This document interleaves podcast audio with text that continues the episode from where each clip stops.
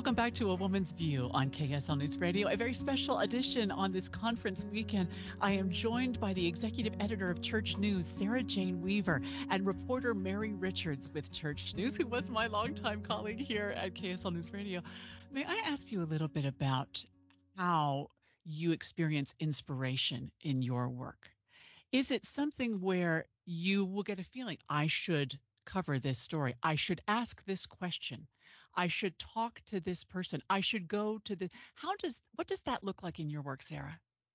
Well, it is a great blessing to me to be able to take my faith and my beliefs to the workplace and to be able to write about something that I care very deeply about.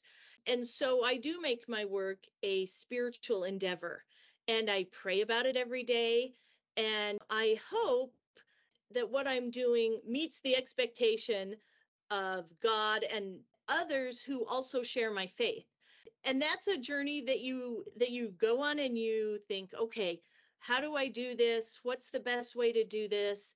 And then there is a lot of praying and pondering about it. Usually, whenever I write a difficult article, I pray over it first and call on heavenly help to say the things I want to say and to communicate them in a way that other people will be able to understand them. Oh my gosh.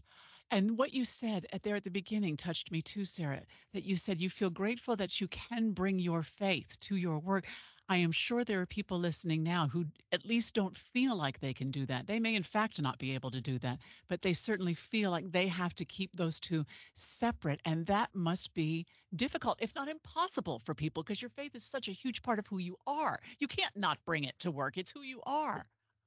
Yeah, I think there's some really fascinating discussions about religious liberty and taking your faith to the public square. There's many people who say, believe what you want and believe it in your own homes. And there's a group of people who are saying, in a truly free society, we should be able to take our whole self into the public square. And that should be a true representation of who we are and our freedom to communicate the things that are important to us. You know, it's been about a year, but we had Rabbi Dr. Mayer Soloveitchik on the Church News podcast. He's a Jewish leader out of New York City, and he said something that I thought was so beautiful. He said, the soul of man is a candle to God. And so if we cannot show what is in our very soul as a light to other people, then as a society, we really have lost something. Yes. Mary, speak to me about crossover between inspiration and your work. Well, and I would think, too, that God cares about all his children in any workplace, in anything that they're doing. I feel like prayer has always been a part of my life. When I was working and reporting and anchoring and producing at KSL Radio, I would often have a prayer in my heart. Help me throughout this day. Help me in my assignments. Help my coworkers. This is a hard story, or this is a very challenging thing that we're all going through right now. Can you please bless us through this? And that would always be kind of quietly in my heart. Now at Church News, we open our staff meetings with prayer. We are inviting that spirit with us to bless all of us in our work. And there's a power in praying out loud for your coworkers and their families and knowing what they're working on or as they're traveling. And before my first trip with Church News, Sarah gave me some great advice about listening for those promptings. So you can kind of get a little overwhelmed, like, which direction do I go here? Who do I talk to? What's the first thing I need to focus on? And those kind of step-by-step, bite-sized pieces of, okay, now we're going to do this, now we're going to do this. And then if you get that feeling, follow that, see what happens with that. And that's just blessed my life in so many ways. That is so beautiful. And I loved what you said about the power of praying out loud for your coworkers, to show your heart and your genuine concern for their well-being, for their families, for their spiritual well-being. What could make a team more together than that? And, you know, Amanda, several years ago, I was covering the ministry of President Russell M. Nelson, and we were on a tour through the Pacific. And there was a group of us on the media team that were unpacking our equipment in a green room before a devotional that President Nelson was to speak at. And the devotional was held in New Zealand. And he came in the room and he called everyone by name, which was a very sweet experience for us, that he knew the people that were writing about his ministry by name.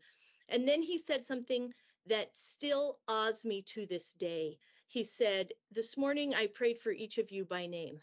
Now, he knew who we were, and he actually prayed for our efforts. And then we wanted to do so much better because of that. We would follow him anywhere because he was aware of us, because he cared about us, because he was aware of the work we were doing. So I think that there is just so much power in offering a prayer on behalf of someone else. I've felt that power in my personal life. I cannot imagine, Sarah, having President Nelson say, "I prayed for you by name." I think that would be enough inspiration for a lifetime. It stayed with me several years later. It still is. Yes, yeah. Obviously. So you both talked about the importance of prayer. That is very much connected, I would imagine, to the importance of your scripture reading or study, these other things that are sort of private things that you also would look to for inspiration. Mary, is that true? Oh, I would agree. And it was interesting, too, when I joined Church News, how one of the staff members told me, now you're immersed in this world of language of devotionals and devotion and scripture and all that stuff. And so it's become more even a part of you. But don't forget to still have that private study as well in your own life, which is so crucial to a testimony. And so it's like, don't just think, I checked that off because I went to cover this beautiful devotional or this weekend at General Conference. I've spoken about this before and I've written about it before, that idea of listening with spiritual ears and news ears.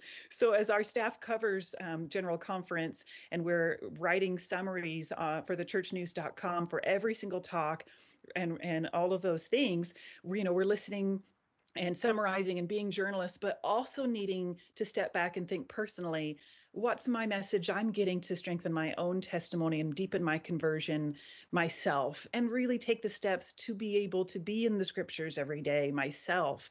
That's just key for anyone if you are hoping to keep your foundation sure. It's not a checklist, but it's a beautiful way to continue deepening conversion.